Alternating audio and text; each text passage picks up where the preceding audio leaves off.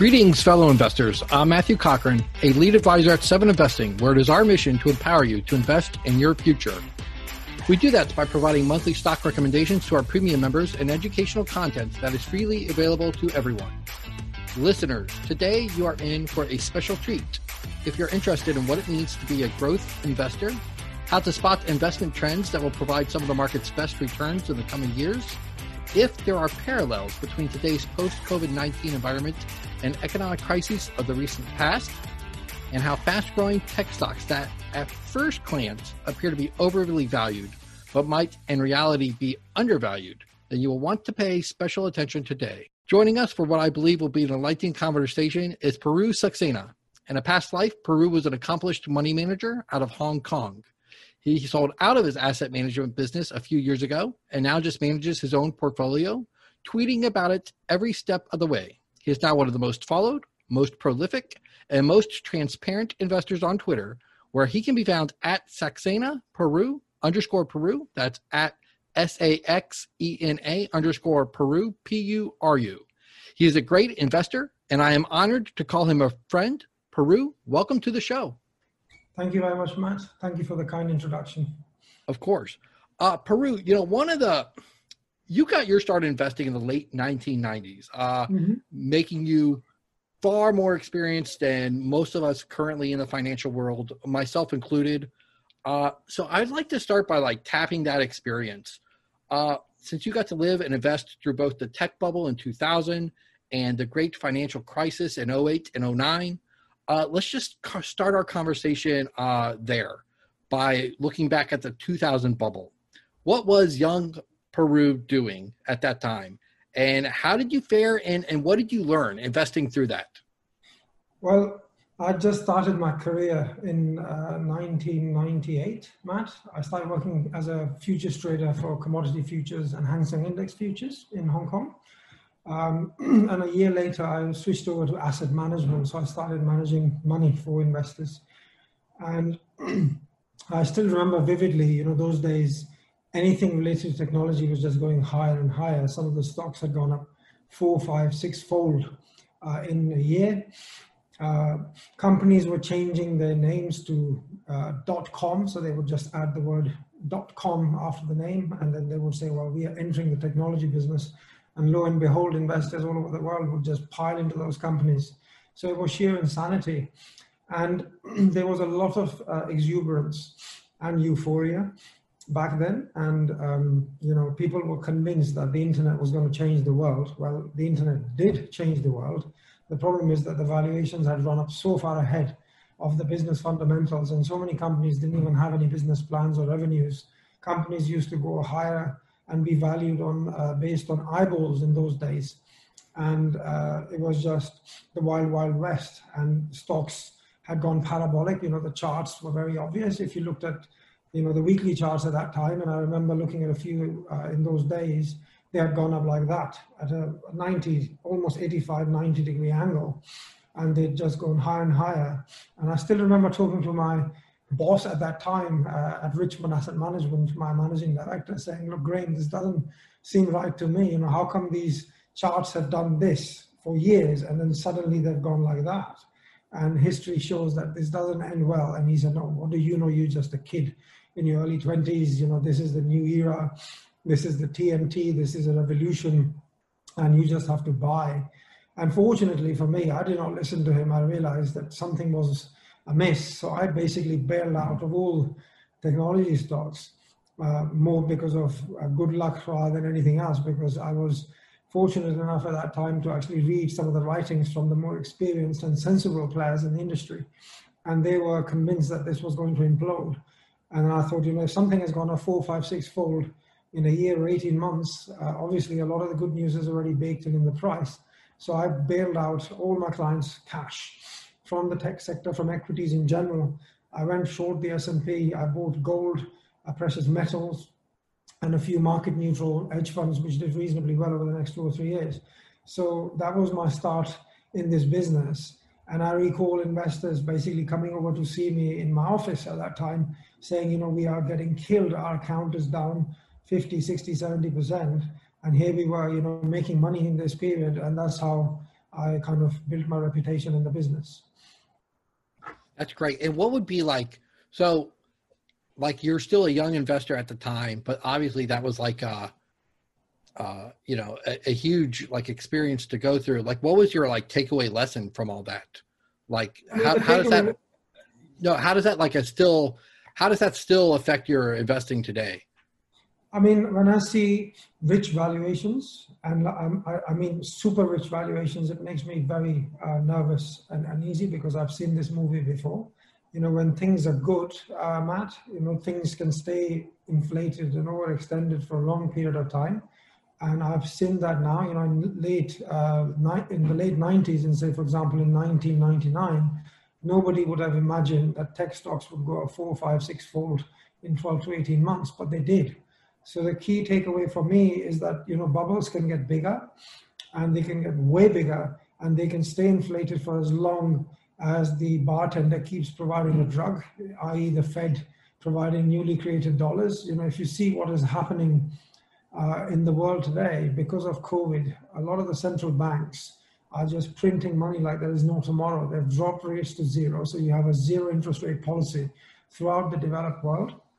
And on top of that, you've got central banks basically printing cash to try and stave off uh, a big credit crunch or a credit default or bust.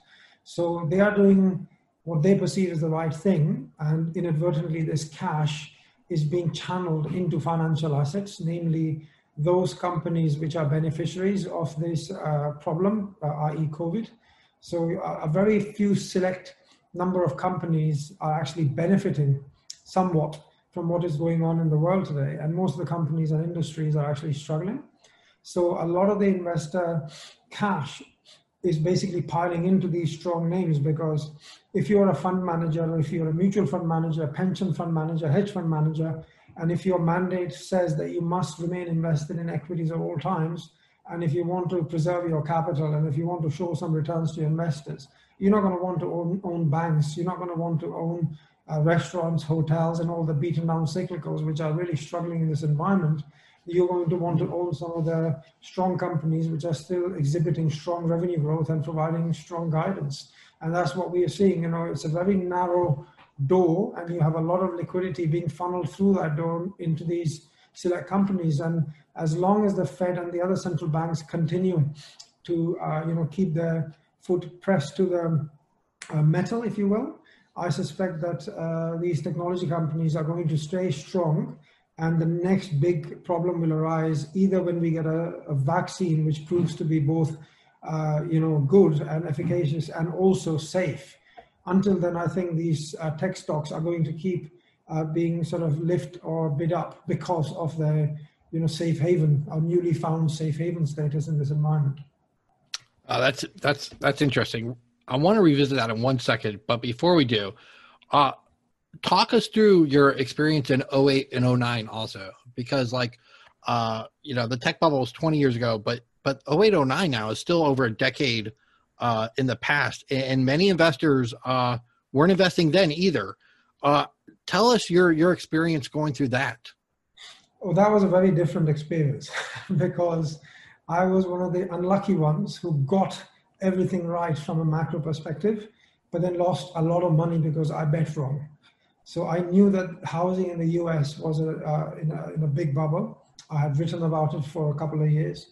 I knew that the Western world was, uh, you know, in a very precarious situation because a huge buildup of debt at the household level. So I was warning uh, my investors and uh, who, and anybody else who cared to listen to what I had to say that housing was a bubble and this was going to end very badly. Where I got it wrong, I thought that commodities would somehow remain insulated from uh, the calamity which I basically foresaw on the horizon. So I was basically heavily invested in commodities, gold and stuff, and I was also long the emerging markets because I was under the uh, false sort of belief, or I was mistaken and thinking that you know these sectors and pockets of strength would remain insulated and isolated from what was about to happen in the Western world. And as we know, you know, once you had a couple of bankruptcies on Wall Street, everything imploded because there was a massive margin call on risk assets all over the world, and everything, regardless of fundamentals, was basically sold which is what happened in March this year to some extent. But that collapse was actually worse because the S&P fell over 50% and banks went down 80 or 90%. So that was a systemic crisis.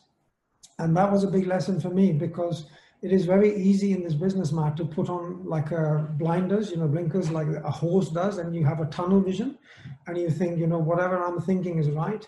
But it is very important now for me at least to basically keep an open mind and try and, you know, see where I could go wrong, what I am missing. So now, even though I have done my homework or I do my homework extensively, I'm always on the lookout for factors which could basically prove me totally wrong. And because now my portfolio is very concentrated in software, fintech, and e-commerce and stuff, and you know, although I'm pretty um, sanguine about the long-term prospects, I am getting a bit nervous about the froth that we are beginning to see in these areas, especially you know companies like Shopify, which are now trading at ridiculous valuations. And I know it's a great business and it's got a great management team and so forth. But when I invested into Shopify, for example, in early April after the crash, I never imagined in a million years that this stock would more than triple in three months. You know, this right. is not normal. And that's the key takeaway I would like your listeners and subscribers to basically get from today's, uh, you know, chat is that trees don't grow to the heavens. And when they do, they, they, you know, you do get an abrupt reversal. I'm not smart enough to tell you when it's going to happen, but I do know that if investing was so easy that anybody could just buy any stock at any inflated price, everybody would be rich, but obviously reality is very different. Uh, yeah, absolutely. You know, there's absolute. So, getting ready for this show, I, I, was doing a little homework, and and uh, and let me let me read to you something you wrote over a decade ago, and it's so true. And this was before the housing crisis. You said the eternal truth in the investment world is that every asset class goes through boom and bust cycles, which typically last for several years. However, it is ironic that toward the end of any bull market, when the risk is extreme, optimism toward the booming asset class is usually at a record high. On the other hand, during the final phase of a bear market, when the downside risk is limited, the asset that is selling at a huge discount is always neglected and hated by the public. The reason for this irrational behavior is that most people find it hard to foresee and accept change. The conditions that have been prevalent for a long time are considered to be permanent, and investment decisions are made accordingly uh, you know, and you're writing about U.S. housing at that time, but you know, you could make an argument like you're just saying about Shopify and probably some other cloud and software names, like kind of fit that description of a booming asset class today, uh, with optimism at a quote unquote record high. I agree with you. I think this is an incipient bubble. Uh, it's not going to end well. You know, I don't know the timing of it all. I, it could be a vaccine. It could be the central bank abruptly, you know, stopping quantitative easing. It could be the Fed saying, you know, enough is enough. Inflation is creeping up. We're going to raise rates. Uh, you are not going to get a tripling of these stocks over the next three months. I can assure you that. You know, you're right. not even going to get a tripling of these stocks over the next two or three years. I'm pretty confident of that. You know, what has happened in the past is not necessarily, you know, a guarantee of a, or a guidance of what's likely to happen in the future. You know, you remember the old adage in the investment world past performance is no guarantee of future returns and you know when you pull forward all the returns uh, in you know in today's market cap from these companies you can only get so big. You know, for example, now Shopify is trading at what, 60 times uh, revenue or 50, 60 times yeah. revenue? 60 times sales, yeah. Yeah. I mean, a company which is basically generating almost $2 billion in revenue, which basically is a loss making enterprise, and its market cap has been bid up to $120 billion with a B. You know, so at some point you have to recognize that this is not uh, rational, this is not normal either. How long is it going to take? for Shopify to actually you know grow into its uh, valuation, I could argue and make a very good case that investors who are you know own Shopify stock today, maybe even flat four or five years from now, you know, sure you could go higher in the near term, but eventually you're going to get a big pull a pullback or a sell off. So I don't think you're going to make much money owning this. So the risk reward, at least from my point of view, and I could be totally wrong, is not very favorable for a company which is trading at such a rich valuation. Some of the other cloud stocks also are fairly uh, richly valued or very richly valued, but their revenue growth rates are a lot higher. You know, if you look at CrowdStrike, you look at Datadog, these companies are growing at 80, 90% a year. Their gross margins are higher. You know, their unit economics are better than Shopify, and also they deal with uh, mainly, you know, enterprise grade customers. And I would say that they are less risky to a sort of a slowdown in the economy. And I think that Shopify is probably more cyclical and more vulnerable because it has got such a large exposure to the SME space. Right, right. So how how how does valuation fit into your process? Because obviously, I think you and I we have uh, similar investing processes. Uh, you know, even Warren Buffett, you know, probably the greatest investor ever, but known more as a value investor, has said it's far better to buy a wonderful company at a fair price than a fair company at a wonderful price. So obviously, growth and quality is integral to even Buffett's process. Um, but you can't ignore valuations either. Uh, so, how important is valuation to your process? And how do you weigh a company's valuation to its growth and economic moat when studying it? Well, my uh, objective or the minimum that I try and target for a new investment, Matt, is a compounded annual return of about 15%. So that is my sort of hurdle rate. So when I look at a business and I see or I make projections of its growth over the next four or five years, and that's about as far as I go because I think anything above that is kind of you just making guesses. Uh, so I think I look at what the business will generate in terms of revenue and margins and so forth four or five years out based on what all the analysts are saying and what the company has done in the past, based on management's commentary. I look at what the margins are going to be, what the cash flows are going to be, and then I try and slap what I consider a reasonable multiple uh, on that figure five years out. And then I look at the current market cap, make a bit of adjustment for share dilution, obviously based on um, stock-based compensation. And then I figure out whether I can achieve 15% annualized. So if it's a 15% annualized return, which I think uh, I can achieve with fairly rational assumptions, then that kind of gets my interest. If I can sort of think that I can make closer to 20% annualized, then I get pretty excited. And if anything is sort of in single digits, no matter how great a business, I just uh, don't pull the trigger. Gotcha. All right. So as long as you believe you can get 15% returns every year, you're you'll you'll stay with the investment. Correct. Yeah. I mean, if I am in a business, for example, and if I see that um, if a business has run up too much, and if I still think that I can generate, you know, and say for example, if I bought a company uh, like the Trade Desk in early April, which I did, and it's almost uh, you know gone up two and a half fold since then, so I've made 150% return, which is absurd. But I still think that I can uh, generate a double-digit return annualized over the next few years. So I'm happy to own that. But you know, in the case of Shopify, I can make a pretty good case that you know the returns over the next four or five years might be flat from Shopify, no matter how optimistic I get about the company and how bullish I become.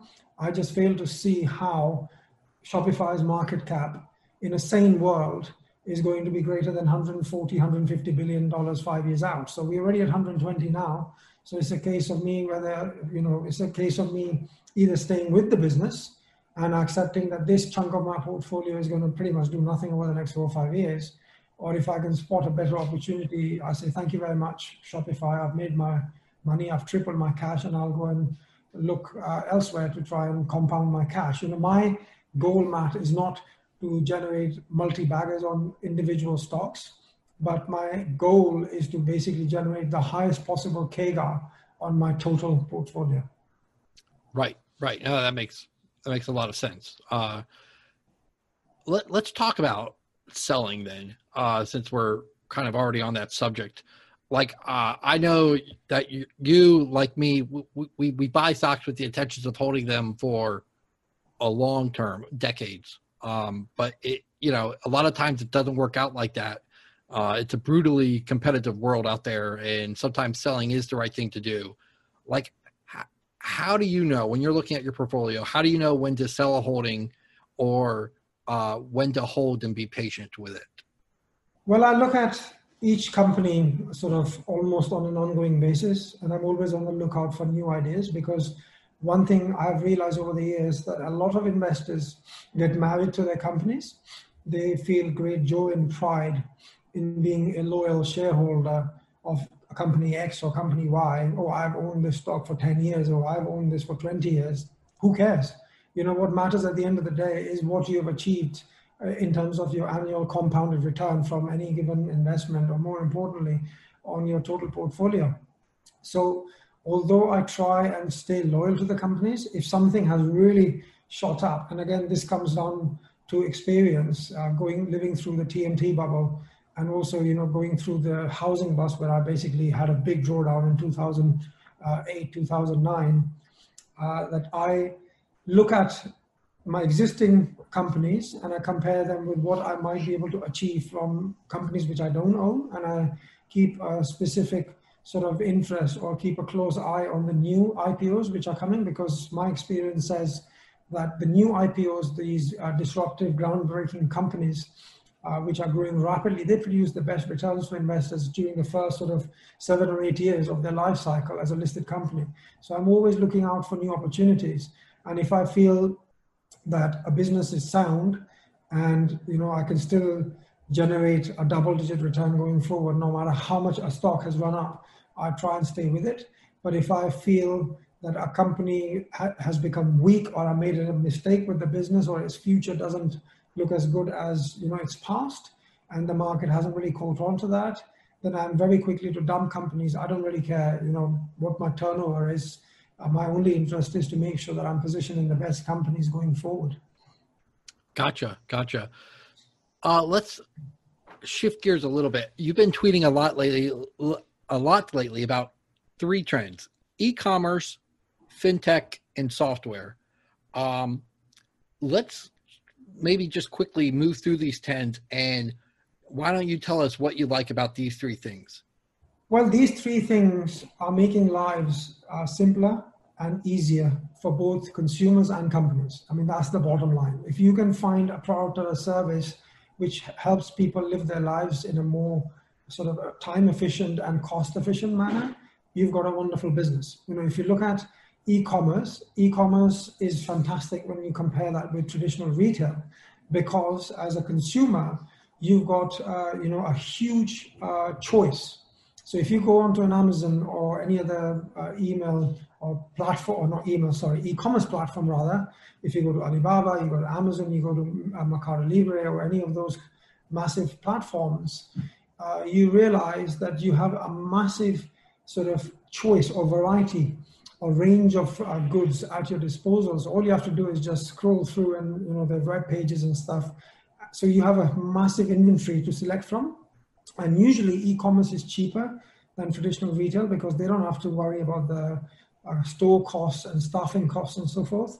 And also uh, it is convenient. So you can actually sit at home or you can be on a bus or a train or a car or whatever, and you can just order through your mobile phone, through the app or, your, or the website, and the stuff comes through to your home or your office, wherever you want it delivered within a day or two or three or four days, depending on where you're getting it delivered from.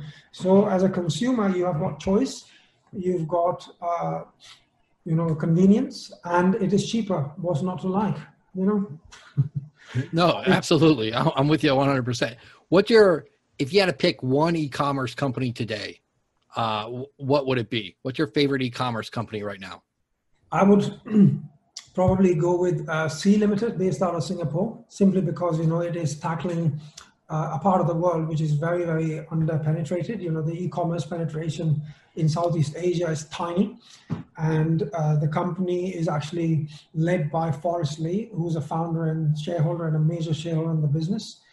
And the company is based out of Singapore, which is not China. Uh, I mean, Singapore is very strict in terms of, you know, its law and order and everything else.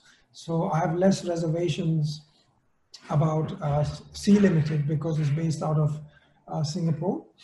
And uh, if you look at the, you know, what they've achieved over the last few years, it has been pretty phenomenal because they've actually beaten Lazada, which is uh, owned by Alibaba at its own game. They are actually the most popular uh, platform, e-commerce platform in several parts of uh, several countries where they operate. So Sea is pretty exciting. I also like uh, Mercado Libre but that's more because of its uh, new payments division rather than e-commerce. E-commerce has slowed down uh, for that company, but Sea would be my e-commerce pick. Also, you know, if you look at the US, for example, I quite like Etsy. You know, Etsy's carved a little sort of niche for itself. The business growth has been fantastic over the last few years. You know, it is a great compounding machine. The revenue growth has been north of 30% consistently quarter after quarter and is actually accelerating. Etsy in its uh, Q1 earnings call basically guided for more than 70% year over year revenue growth. So I think these are the sort of uh, sorts of businesses which excite me, you know, where I can invest in a company and pretty much know that these businesses are going to compound at a very high rate uh, for the foreseeable future. I feel, you know, pretty uh, safe owning those companies. I don't like to own cheap companies which are kind of uh, struggling and people are not sure what the company is going to do from quarter to quarter. That's not my cup of tea. Sea Limited just checks so many of those boxes, right? I mean, yeah. it has a, a, hit video game. It's in uh, you know, emerging markets that are up and coming. It has a, you know, the digital wallet and payment side, and it has e-commerce. Uh, you know, it really, it really checks all those boxes. You know, talking about stocks like getting meteoric though. Uh, yeah, I think I just bought that earlier this year, and I think I think I'm almost tripled in it right now. you know, like where I'm I'm not used to buying stocks and having them go up like this. What do you think of the valuation of Sea? I think the valuation after the huge run up is fully valued. I wouldn't say it's a bubble yet, but it's richly valued. Um, is going to still uh, probably you know do well because uh, the business growth is very very strong still. So investors, I think, are still going to make decent money from it for the next uh, three or four five years. But would I go and rush in today and put a chunk of money in Sea at this level? Probably not, because it's had a parabolic move higher. If anything, you know, I'm looking at either a consolidation in these overvalued, uh, sort of richly valued uh, names which have run up a lot, or perhaps a sideways consolidation for a few months, or more realistically, a pullback to shake out the new loans. Uh, nothing goes up in a straight line. You know, if you can uh, look at the charts of uh, any of these growth stocks going back, you know, five, ten years, you will realize they have big run-ups and then they pull back and they have big run-ups and then they pull back.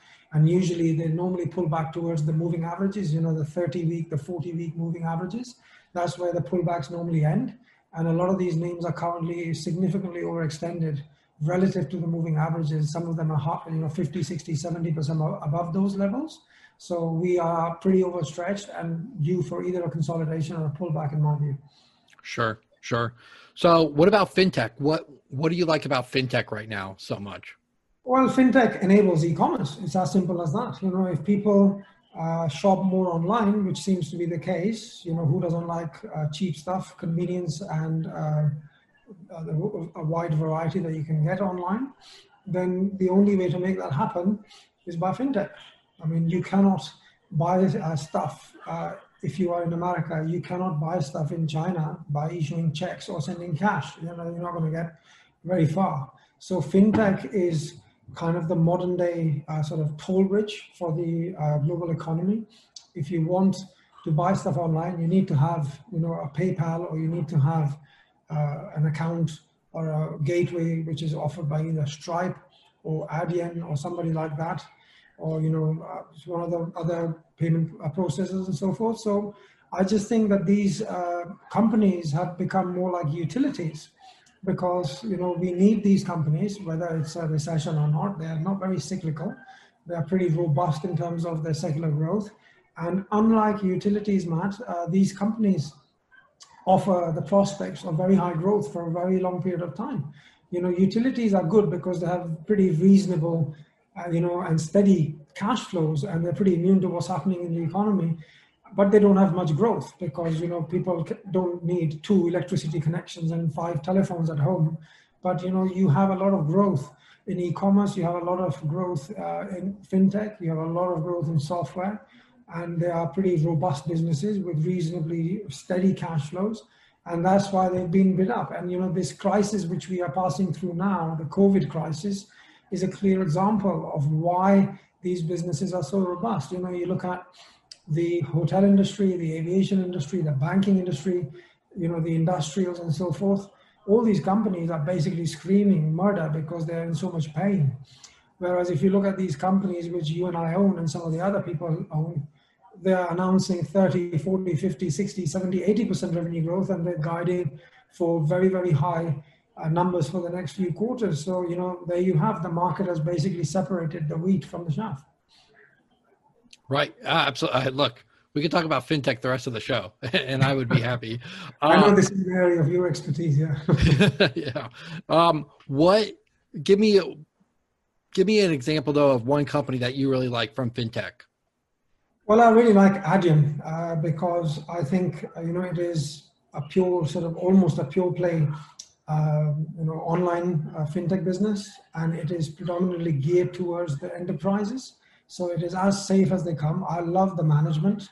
Uh, I think you know Peter van Does is actually one of the smartest guys. He's very honest, you know, and that is the reason why the business uh, is very richly valued. But if you look at the cash flow that this gen- business generates, it is pretty phenomenal, and they've guided for over thirty percent uh, top line growth for you know the next four or five years, and uh, and a very robust sort of earnings and cash flow growth and this is the business of the future you know as more and more people uh, shop online and buy stuff online and as you know the cross-border e-commerce picks up over the following years and decades this business along with stripe is going to do very well in my view and i, I really like uh, Adyen. i also used to own paypal uh, and i really like that business too and i know you're a big f- fan of paypal absolutely yes but if you look at the uh, revenue growth of PayPal, the revenue growth is not as impressive as, you know, say like an Adyen. Adyen is growing at over 30% year over year. PayPal's growth is sort of high teens, 16, 17, 18%.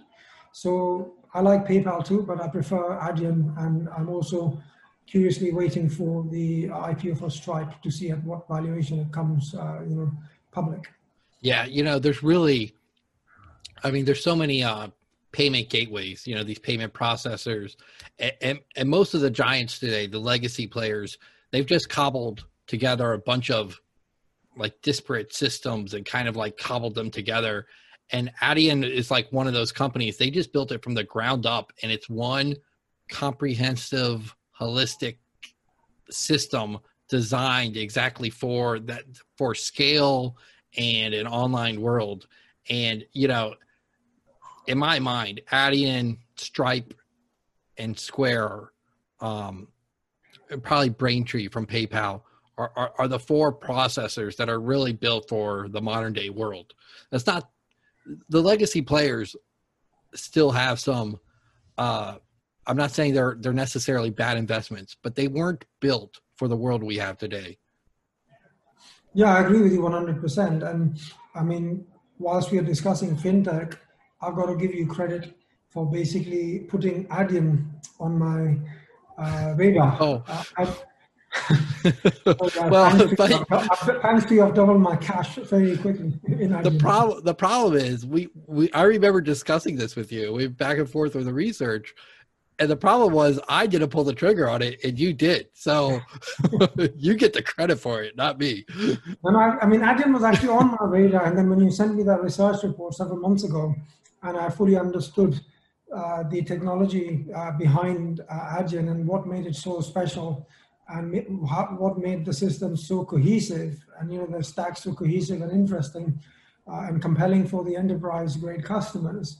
I pulled the trigger, and you know credit goes to you for sending me that report. Otherwise, I wouldn't.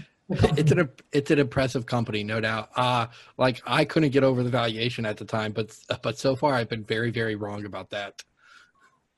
Yeah, I mean, the valuations have been pretty uh, crazy, but if you look at what's happening on the monetary uh, front, uh, Matt, if you look at the interest rates all over the world and the amount of cash which the central banks are, you know, pumping into the system, and you do a, you know, discounted cash flow analysis when your risk-free rate is 1%, I mean, crazy things happen, and that's what we are seeing because I think the market uh, correctly is now of the view that interest rates in the US are not going to go higher for the foreseeable future. And I think interest rates are not going to go higher for at least three or four years. I'd be very surprised if the Fed actually raises rates before 2023 or 2024 at the earliest. And even when it does raise rates, I think the system would be so sort of uh, leveraged by then that the next uh, monetary tightening cycle is going to be shallower than the previous one because if you see what's happened since the you know early 80s, uh, if you pull, pull up the long-term chart of the Fed funds rate, you will note that you know each peak of the uh, Fed's tightening cycle has been lower than the subsequent uh, the previous one. So you know it's been like that, like lower highs and lower lows. So I suspect that in the next uh, round of monetary tightening, whenever we get past COVID and the economy is kind of picking up steam, the Fed funds rate is not going to reach the level it reached in the previous cycle. I think 100 or 200 basis points uh, will basically kill the golden goose, and then we're going to be back to QE and ZIRP again for a very long time. No, it, it makes sense. I understand what you're saying, and uh, and for the record, you have been very right about Adyen, and I really wish I had pulled the trigger when we were researching that uh, several months ago. Uh, and then, so one more though, software. Uh, uh-huh. So that that's your last trend that you've been talking about lately, which is it's a it's obviously a broad category, but uh, tell us why you like software. Well, software again is making life uh, simpler for both consumers and companies, and basically, software saves both uh, time and cash for companies. Uh, you know, in this day and age where everything is going digital and most business and commercial transactions are done via the email or via the computer, uh, it is a no-brainer to me that uh, some of the software vendors have become almost like necessities, again, modern day utilities for these companies. Uh, you try and run a Fortune 500 or, you know, one of those big companies without cybersecurity and without you know uh, some of the offerings from like an Okta or Datadog or CrowdStrike or ServiceNow or Salesforce, you can't do it. So if I'm you know a CFO of a big business, or if I'm the senior management of a big business and a software company comes along and says, hey, you know, you can try out our product and our offering, and you're going to basically save both time and money and improve your company's uh, productivity. Your employees are going to become more productive and you're going to streamline your processes and you're going to do well as a business. And, uh, you know, if you add everything together, what you're paying us and how much you're going to save in time and cost and everything else, especially with the cloud now, you don't even have to build your own data centers and spend money on hardware. We'll do everything for you. We will look after the software for you. We will upgrade it for you. You don't have to, you know, spend a copious amount of cash on upfront uh, legacy licenses and then, you know, pay us a lot of money every few years for upgrades and then, you know, call us and pay us a lot of cash for maintenance. We'll take care of all of that for you. And all you have to do is just pay us a monthly recurring fees and you're looked after for the next, you know, four or five or 10 years. It's a no brainer for me. You know, if I cannot run my business today in today's day and age and say, you know what, I don't like the internet. I don't like you know the computer i'm just going to do my business the way it was done 20 years ago you know i'll be out of business within five years i right. can assure you that so you can't do again, business the way your father or grandfather did or can't be done it can't be done you know. You look at how people you know view content these days. Is youtube is netflix. How do people converse with each other these days? Is through whatsapp. How do people bank these days? Is through their online banking portal. Everything is going online. Everything you know, and how incredible! I mean, how I mean, sorry, how incredible is it too? I mean, like we would have never met a generation ago. You know, we would have, never, you know, uh, how many times have we traded investment ideas or, or just talked, and it's all through like you know, it started on Twitter, but we've also talked on WhatsApp, and now we're talking on Zoom. I mean, all these technological platforms. I mean, how how amazing, uh, you know, they are, and how powerful they are. Oh, they are. I mean, they've changed everything. I, I mean, if you look now as uh, human beings, we take so many things for granted. I would argue that Google has made everybody more intelligent because without the Google search, most people didn't have a clue about anything. You either had to go through a local library or, you know, look at the uh, dictionary or some sort of directory to get your answer. Now you've got this amazing computer in your hand, i.e. the smartphone. You go to Google, you know, you ask any question you want, and within a second, you get a pretty reasonable answer. So, you know, Google, I mean, I personally cannot imagine, you know, life without uh, a Google, for example. You know, I use its services in so many different ways throughout the day when I'm driving. I use Google Maps. I watch my content on YouTube. I search Google multiple times a day to you know find answers to questions that I'm looking for. Um, and there's so many things, you know, like Twitter, Facebook, uh, all the advertising is now moving gradually online, you know, Roku. Uh, even if you look at, you know, the car industry, Tesla uh, is basically revolutionizing the car industry. You know, they're doing sort of over the air software upgrades and everything else. And in the future, I'm convinced, and I'm not so sure about the timing, but at some point in the future, we're going to get autonomous uh, driving and ride hailing fleets and all of that. So everything is going to be run by machines and computers. And you have a choice as a business, you know, either, and as an investor, you can either embrace this change or you can get caught, uh, you know, in the past 50 years uh, prior to 2000 and say, you know, I am not going to change. I will only buy cheap, distressed assets. And of course, you know, your performance is not going to uh, keep up because there is one big difference in the modern day business, Matt, versus uh, the companies of the pre-internet era. And I mentioned this once or twice in my Twitter feed a few months ago, is that you know before the internet, the gross margins of the spectacular companies were very low. You know, 20, 30%, 40%, maximum 50% if they were lucky. And the growth rates were fairly muted. Uh, you know, a high growth compounder used to grow at maybe you know 20%, 25%. And the answer for that is uh, pretty, or the reason for that rather is pretty simple, because in the old economy companies, businesses had to set up factories, they had to set up distribution centers, they had to, you know, first of all, make the product at scale. So whenever there was demand, they couldn't just, you know, ramp up production overnight and cater to that rising demand. So growth was pretty slow and steady, and the margins were pretty low. But if you look at the current crop of these disruptive businesses, whether it's software or e-commerce or you know fintech, especially software, the gross margins are super high, you know 70, 80%, 90% in some cases. So the cost of producing those goods is fairly low. And you have these unheard of growth rates of 50, 60, 70, 80, 90% revenue growth. Heck, Zoom grew at 160%, you know, year over year in Q1. So you have these unbelievable, mind-boggling growth rates simply because their businesses are so scalable and they don't require, you know, factories and distribution centers. Once the software is coded, that's it. You know, you have the software. You can basically get as many customers as you want, as quickly as you want, without having to incur much apart from, you know, sales and marketing costs. Now, if you look at uh, the internet companies, i.e., the e-commerce businesses or fintech and stuff, they already have the infrastructure in place. So when you have a new customer who wants to sort of open a, for example, a PayPal wallet, PayPal doesn't have to rush out and you know build a new factory or a new distribution center or open a new retail store. It happens almost instantly. So these businesses are very scalable and they're growing very rapidly and the margins are a lot higher.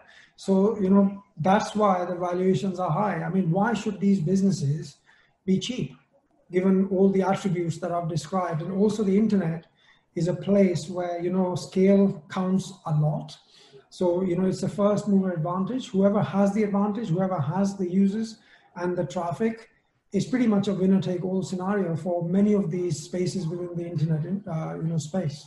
Absolutely. You know, that's the one thing I think like I mean so often you'll see people compare like the just take like the S&P 500 average or median PE ratio and compare it to like the average median PE ratio of the market from 20, 30, 40, 50 years ago. And and the and it's higher now.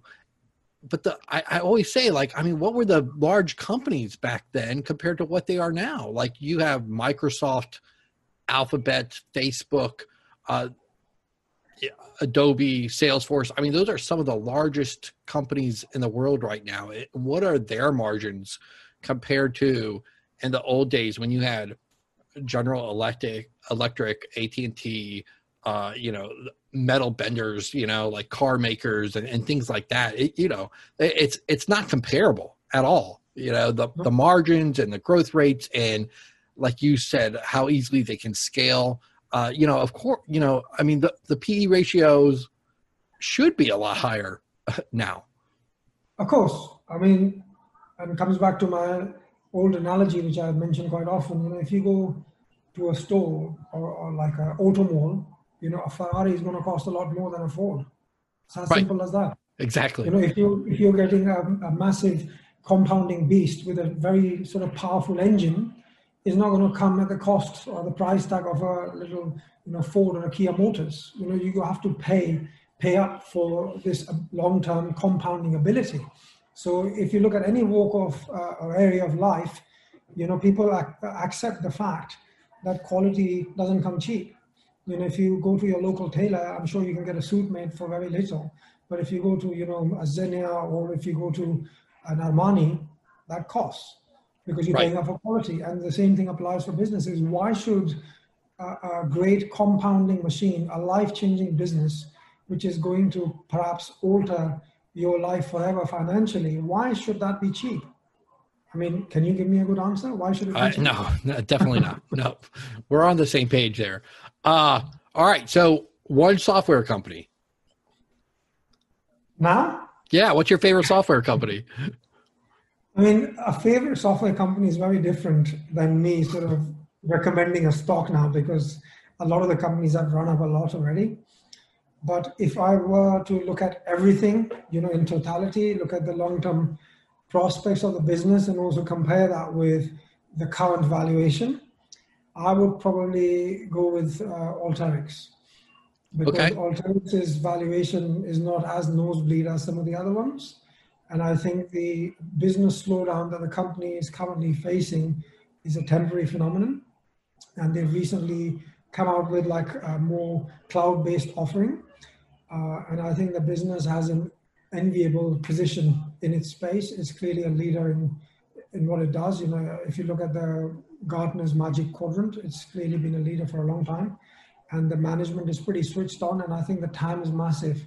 So, given what the company has achieved and what its future prospects look like and the current valuation, I would say Alteryx looks pretty compelling. I do like, you know, Datadog and CrowdStrike and all of those also, but their valuations are, already uh, pretty rich and, you know, investors have already caught on to the good business prospects in those names. So if I would be looking at investing fresh cash today, I would probably put that in Alteryx. In yeah, it's a, yeah, it's a great company. It's a great company. Um, I, I, I have you on, and I know you get asked this question constantly, but I have to ask you because sometimes people ask me about your hedging process. And I'm like, man, don't ask me.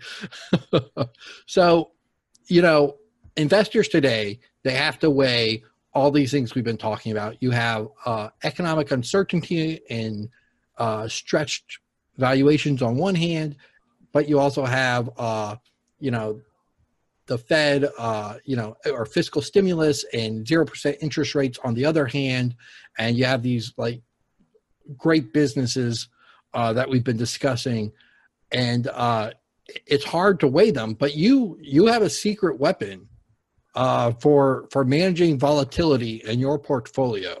So why don't, if you don't mind, because I know you get asked this constantly, but why don't you walk us through that process if you don't? So, I mean, first of all, it's not so secret anymore because I've yeah, set true. up the ingredient right. on my pinned tweet to help others because I know what volatility feels like. And, you know, it's not fun and crashes happen out of the blue. They come out of the blue, you know, uh, they strike. And I'm not smart enough to know when the market is going to tank and when it's going higher. It's going to go higher. In uh, early February, I had no idea that the market was going to plunge 40% in sort of four weeks. And I don't think anybody else did either. And then in early April, nobody would have imagined that the market would basically have this huge rally despite the pandemic. And a lot of these growth names would double or triple. I certainly didn't know. And I'm pretty sure if any of your, uh, you know, listeners or viewers uh, or subscribers ask themselves honestly whether they knew this was going to happen, most of them are going to say, no, they have no idea. So when I manage my money and when I approach the investment business, I base it on the truth that the market can do whatever it wants to do. And it is beyond any human being's sort of intellectual capacity or prediction of forecasting abilities to know what any stock or any market is going to do tomorrow, next week, next month, or next year. You know, we are dealing with unknowns. The future is unknowable. Nobody knows what's going to happen tomorrow. You know, a war could break out tomorrow. Uh, you know, we could have a serious natural disaster. We could have a fight between two or three major economies. Anything that can go wrong often or sometimes does go wrong. So for me, you know, rather than positioning my portfolio for the upside, my key emphasis always is to protect the downside. And again, this comes from having lived through the big 60% drawdown that I endured uh, in 2008, 2009, which wasn't very pleasant for me, both in terms of my own sort of confidence and also for my investors who basically had to grit their teeth and basically write it down with me. And I realized then that, you know, running an equity portfolio or a portfolio of any risk asset without a defense mechanism in place is basically asking for trouble. Because if you have a mechanism which either gets you into cash or if you are able to hedge or mitigate you know these big sharp plunges in the markets, then that, to me at least, is is, is worth its uh, weight in gold. Because if you look at what happened in March, you know, a lot of investors who are invested heavily in these growth names were down 40, 50, 60% uh, from the peak to trough drawdown. And my portfolio was down maybe 15, 20%. And then because of the hedges, I got, you know, I booked in some very large profits near the lows in sort of late March, early April.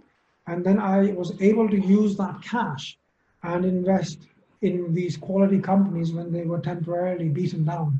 And that's why my year to date return is uh, pretty insane because I was able to, you know, leverage on these hedging profits. So not only was my drawdown significantly reduced uh, when compared to the broad market, it also put cash in my pocket, which I was able to reinvest at depressed prices. And that's why, you know, if you take care of your downside and if you use a 100% uh, price-based system with zero input from macro or some pundits, you know, commentary or wizardry, then uh, price is what it is. You know, a price trend is objective. Everybody can see it on the price chart. All you need is to look at the price and look at a few moving averages to see whether we are in an uptrend or a downtrend. And I uh, sort of work on the premise that, you know, the market is pretty efficient most of the time. You know, the market is not uh, a totally insane, uh, dumb mob. You know, you have a pretty smart people who are betting their life savings on certain outcomes. So the market is usually uh, pretty rational. Where it does sort of get unhinged from reality is at uh, emotional extremes. So after you've had a big run up, or you've had a big crash, that's when people become extremely emotional. And human beings are emotional, you know, by nature. So that's when you get sort of um, uh, irrationality or insanity creep into the markets. But usually the price is pretty reasonable and rational. So I base my hedging on a 100% price-based system. So when the price is trending higher, I want to be 100% long. I want to basically be positioned in a manner which allows me to benefit from this uptrend because at the end of the day, we all invest for one reason to make money. You know, we want our portfolio to be bigger a month, two months, three months, six months, five years out from now. That's why we all take the risk and invest. So if you are able to actually participate in the upside, uh, and then when the tide reverses, and it does from time to time, then if the trend becomes down, you know, where the price is telling you that, you know, the price is trending higher and the moving averages are telling you, you know, that the tide has turned down and the path of least resistance is now down. If somehow you can find a way to protect your gains and preserve your capital and somehow become market neutral or even reduce your market risk during those periods, over time, you are bound to do better than a simple buy and hold strategy, simple maths. So the way I do it now, I have done for the last few years, is I look at the price and I look at the moving averages. The five day and the 10 day EMA. And I also look at the trend filter. So for me, the 150 day moving average, exponential moving average, is the trend filter. So when the price is above the 150 day moving average, that for me is a primary uptrend. And when the price is trading below the 150 day moving average, i.e., the price is below the average price over the last 150 days, that is a primary downtrend. And that's when I basically put my hedges on. So below the 150 day moving average, uh, that to me is the sort of danger zone. And when the short term trend, i.e., the five day, 10 day moving average cross, is also in a negative bearish position, i.e., when the five day moving average is below the 10 day and the price is below the 150 day moving average, that's when I'm hedged. So I'm totally market neutral. Well, not totally because it is never a perfect hedge, but I'm pretty much market neutral. So if the market tanks under the 150 day moving average, it doesn't affect me so much anymore. And I'm able to sleep well and preserve my cash. And if we do get, you know, these uh, crazy crashes, which do happen once every few years or once every few decades, then, you know, or even better, then you can get extra cash which you can reinvest or you know spend do whatever you want with the profits from the hedges. And how, how long have you been doing this now with the hedging? I've been, I've been doing that for a few years now. I mean i wasn't able to do this when i was managing uh, money for investors in my firm because we didn't have the licenses to short sell and stuff because obviously if you're borrowing uh, you know on margin keeping stocks as collateral and shorting etfs and futures and stuff that in- introduces the element of leverage which I did not have, uh, you know, the capacity or capability for when I was running my firm. So I used to go into stocks and get out of risky assets and go into treasuries and stuff uh, when, you know, after 2012 onwards. But since I've been uh, managing my own fund uh, portfolio since 2016, I've been uh, hedging the portfolio. So you've been doing it for a few years, and knowing you, I bet you back tested this too. Um, Absolutely. So what what are beside does it does it add to your return? I know it reduces volatility and mm-hmm. it um it just helps you stay invested and stay calm during these economic downturns, which is huge. I mean that's that's that's half the battle. But does it have you found that it adds to your returns or does it take away a little bit or is it uh like return neutral? Like what I what mean, have you found about that? If you, uh, I hedge off the IWO, which is the uh, Russell 2000 growth uh, ETF, um, and I hedge now by shorting that. So if you look at the uh, back-tested results going back to the inception of the IWO or the start of the Russell 2000 growth uh, index, then the cost of annual cost of hedging has been about 0.4% a year. So you would have lost about 0.4% per year for protecting your portfolio.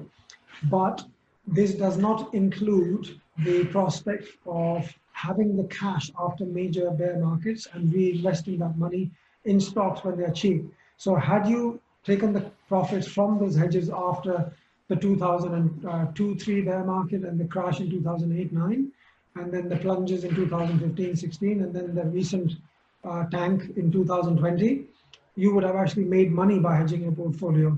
It wouldn't have been cost neutral. I remember, I, I don't think we actually talked about this specifically this last time, but in late 2018, uh, you, when you were you were explaining this to me, and you you said, "Look, Christmas Eve or New Year's Eve, whenever the market hit the bottom, you said, I, I have this pile of cash right now, and you know we we, we when we when the trend reversed like a week later, you had this pile of cash ready to ready to deploy. Yeah, and the same thing happened now in March. You know, uh, I was when I covered my sh- uh, shorts, the hedging uh, positions in uh, March, uh, in late March uh, or so.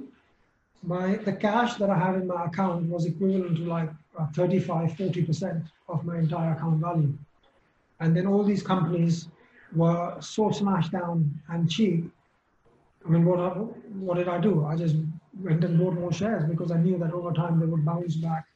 And I didn't know that they would bounce back pretty much then. But history has shown, you know, that if you invest in great companies and if they become temporarily cheap and if the business isn't broken, only the stock is broken temporarily, that is a fantastic opportunity to buy. You know, if you look at some of the best investors of our times, you know, uh, Phil Fisher, I know you're a big fan of Phil Fisher's teaching, so am I. If you look at Peter Lynch, you know, all those masters and legends, they all said the best time to invest in a world-class business is when it is temporarily cheap in a bear market. And what do investors do? You know, they chase uh, big run-ups after big, uh, you know, bull markets, and they, they head for the hills when things turn south. And that is exactly the opposite of what uh, a person should be doing. Right, right. Uh, I, I could talk to you all day, but I don't. I want to be respectful of your time. So I have one more question. Um, you know, one thing our seven investing advisors have talked a lot about, uh, both on Twitter and this podcast, is teaching our kids about personal finance and investing. Uh, from our past conversations, I know you're a father that cares deeply for your children. What tips would you give fellow parents about educating their children on financial matters? Well, I think uh, the financial education is pretty bad. Uh, I mean, I think investing should be taught as a subject in school and also in university. Uh, I think it's insane that people are actually taught to become, you know, corporate slaves and to be employees, and nobody's taught how to handle money. Nobody's taught, you know, not to borrow from credit cards. Nobody's taught how to use credit cards prudently.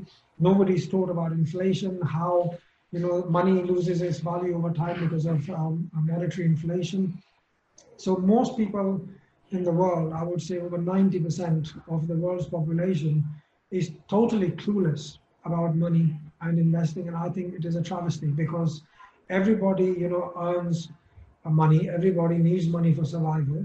Everybody works super hard, or most people, unless you're a crook, you know, you work super hard for your money, whether you're a business owner or you're, you're an employee at a firm. And most people don't have a clue on what to do with it, you know, and to make it worse, most people go to, uh, you know, experts and give their life savings to experts whose only money, only goal rather, is to line their pockets at your expense. And they underperform, they actually do worse than the indices, and they come up with all sorts of excuses of why, you know, they've underperformed. So I think teaching kids about investing is very important. I think, I mean, for me, my kids are now 13 and 10, uh, and a few years ago, I basically told my uh, daughter and son, saying, look, you know, you have this pyramid in the world, and at the top of the pyramid, you've got, you know, the small percentage of people who control the businesses, who own the businesses, who set up the plants and factories, and who hire people who bring the capital to the table. And then, you know, you've got the majority at the bottom who actually work for these people. And the people at the very top, the business owners, are the wealthiest people in the world. So you have a choice of what you want to do. You know, you can either choose to be an employee or line somebody else's pockets, or you can, you know, take a bit of risk, especially when you're young, and set up your own business. And doesn't matter what you invest in. You know, invest in yourself, have a good idea, and go for it. You know, I don't care whether my children become musicians or athletes or or business owners or you know software coders or whatever. It's up to them. But whatever you do decide, you know, invest in yourself and do it and be smart about your money. I mean, my son uh, gets pocket money, and so does my daughter. I give them a weekly sort of allowance uh, to spend cash, and they obviously get you know presents and cash gifts and stuff from relatives and stuff when they see their grandparents and all of that over birthdays and stuff. And my little boy was, you know, for years he kept his uh, cash in like a home safe. So he had like this plastic piggy bank and he used to you know put his money with a digital one and put his cash in there and count it and stuff. And i said you know look your money's been sitting here for the last two or three years and it hasn't really done anything for you. It's still the same. And i showed him my investment account a few days. I said look this is the amount of cash i make when i'm asleep when the us market is open. You know on a good day this is how much i earn. Would you like to do the same? And his eyes lit up so he says yeah of course you know i'd like to make money so his first investment was Pinterest. He chose that. That didn't okay. do anything. I said, I said, look, you know, do you want to remain invested in Pinterest or do you want to sort of get onto or jump onto these other horses which are sort of galloping? So he said, yeah, you know, Pinterest is a rubbish investment. It hasn't done anything. Can you show me what you own, Dad? So I basically showed him my spreadsheet, which I maintain for all the stocks that I have, the revenue growth and EPS growth. And I said, you know, uh, which company would you like to select? And he says, duh, obviously, you know, I'd go for the triple digit growers. So I said, why? He says, well, obviously, you know, if they're growing the fastest, the stock's going to go up the, the you know, quickest. So he basically went with Livongo. He bought, you know, uh, Livongo. He put all his money in Livongo. And basically that was $40 uh, a share a few months ago, and now it's over 100. And he reminds me every single day how smart he is. yeah, he's a genius. I am because I haven't put all my money in Livongo. he should be managing your money. That's what he says to me every day. He says, You are dumb because you own 18 or 19 companies. All my cash is in one company which was tripled. You should let me manage your money. of course, of course. Uh, I think it's uh, very important. You know, it's very important to teach your children to invest in companies. If you don't want to own your own business, you don't have to. You know, as long as you have savings, and if you you know save more, uh, then you know you you save some and you spend less than you actually earn. You have you know in this wonderful capitalistic system, you have the opportunity to own small pieces of incredible world-beating companies, which can basically provide life-altering returns. So I think uh, you know investing should be taught, and frankly, I've also thought about this myself. I'm actually go and teach, you know, investing in a local school or university just as a you know some uh, volunteer charity work to, you know, share some of my experience and you know knowledge and help young kids become uh, better decision makers with their cash as they grow older. Uh, that's great. Uh, Puru, thank you so much for your time today and for sharing with us. Puru Saxena, ladies and gentlemen. Uh, thank you again for coming on today. Uh, I'm Matthew Cochrane, lead advisor with Seven Investing, and we're here to empower you to invest in your future. Have a great day, everyone. Thank you very much.